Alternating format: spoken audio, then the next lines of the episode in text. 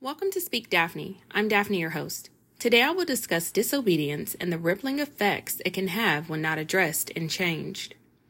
Adam and Eve were the first human beings on earth that God created, and they disobeyed God in the Garden of Eden when they ate from the tree of knowledge of good and evil. Due to their disobedience, a pattern of disobedience started in the bloodline. Shortly after Adam and Eve were removed from the garden, they started to have children, and Eve gave birth to Cain and Abel. The Bible does not go into detail concerning the lives of Cain and Abel as children, nor does it explain Adam and Eve's parenting skills. However, what we do know is, when it came time for Cain and Abel to give an offering to God, God accepted Abel's offering, but rejected Cain's. God refused Cain's offering because it was not given with a pure heart, and there was sin in Cain's heart. This rejection caused anger to rise up in Cain, and he set out on a mission to kill his brother. However, we find that God speaks to Cain in Genesis chapter 4 verse 6 through 7, which reads, Then the Lord said to Cain, Why are you angry? Why is your face downcast? If you do what is right, will you not be accepted? But if you do not do what is right, sin is crouching at your door. It desires to have you, but you must rule over it. God always does his best to reach and warn us in various ways, but we must be in tune to his voice or sin will crouch at our door as well. Cain did not obey the warning from God, and we find in Genesis chapter 4 verse 8 through 12 Cain's true motives. It reads, Now Cain said to his brother Abel, Let's go out to the field. While they were in the field, Cain attacked his brother Abel and killed him. Then the Lord said to Cain, Where's your brother Abel? I don't know, he replied. Am I my brother's keeper? The Lord said, What have you done? Listen, your brother's blood cries out to me from the ground. Now you are under a curse and driven from the ground, which open its mouth to receive your brother's blood from your hand. When you work the ground, it will no longer yield its crops for you. You will be a restless wanderer on the earth. God was not pleased with Cain's choice and Cain's disobedience cost him greatly.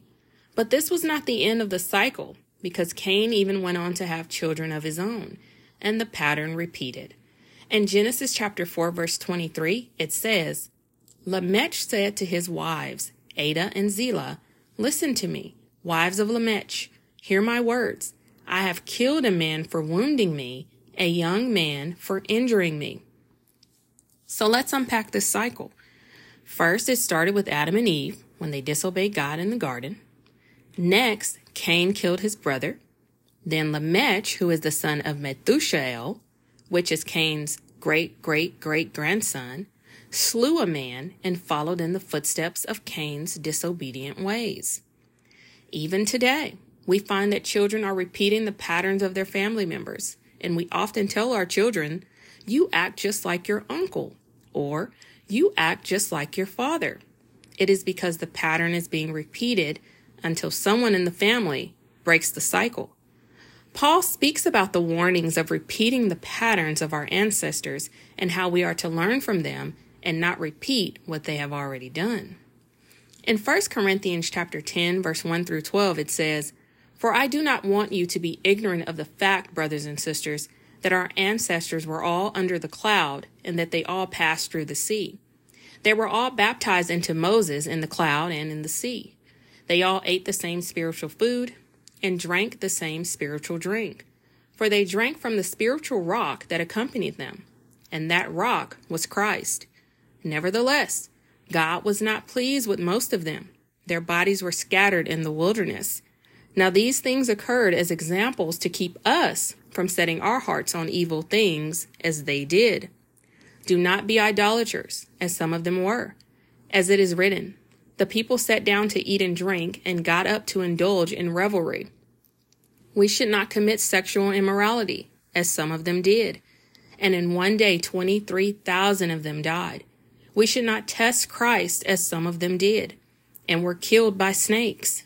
And do not grumble, as some of them did and were killed by the destroying angel.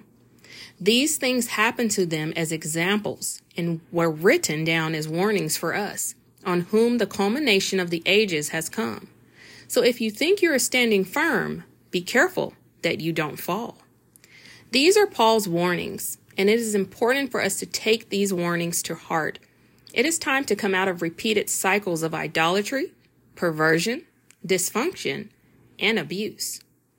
Before we close out today's podcast, do you notice any repeated patterns or cycles in your bloodline?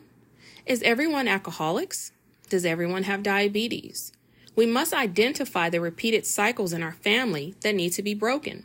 We must break the patterns and stop the same cycles as our ancestors. You can be the curse breaker in your family, and it will require dedication and determination. Let me leave you with this verse. Philippians chapter 4 verse 13 says, I can do all things through Christ who strengthens me. Well, that will be all for today. I appreciate your support. And if you would like to follow me on other social media platforms, I am on YouTube and TikTok with the same name as my podcast, Speak Daphne. Also, you can check out all of my products at linktree forward slash speak Daphne. Thank you for your support. And until next time, keep God first and the blessings will follow. Bye bye now.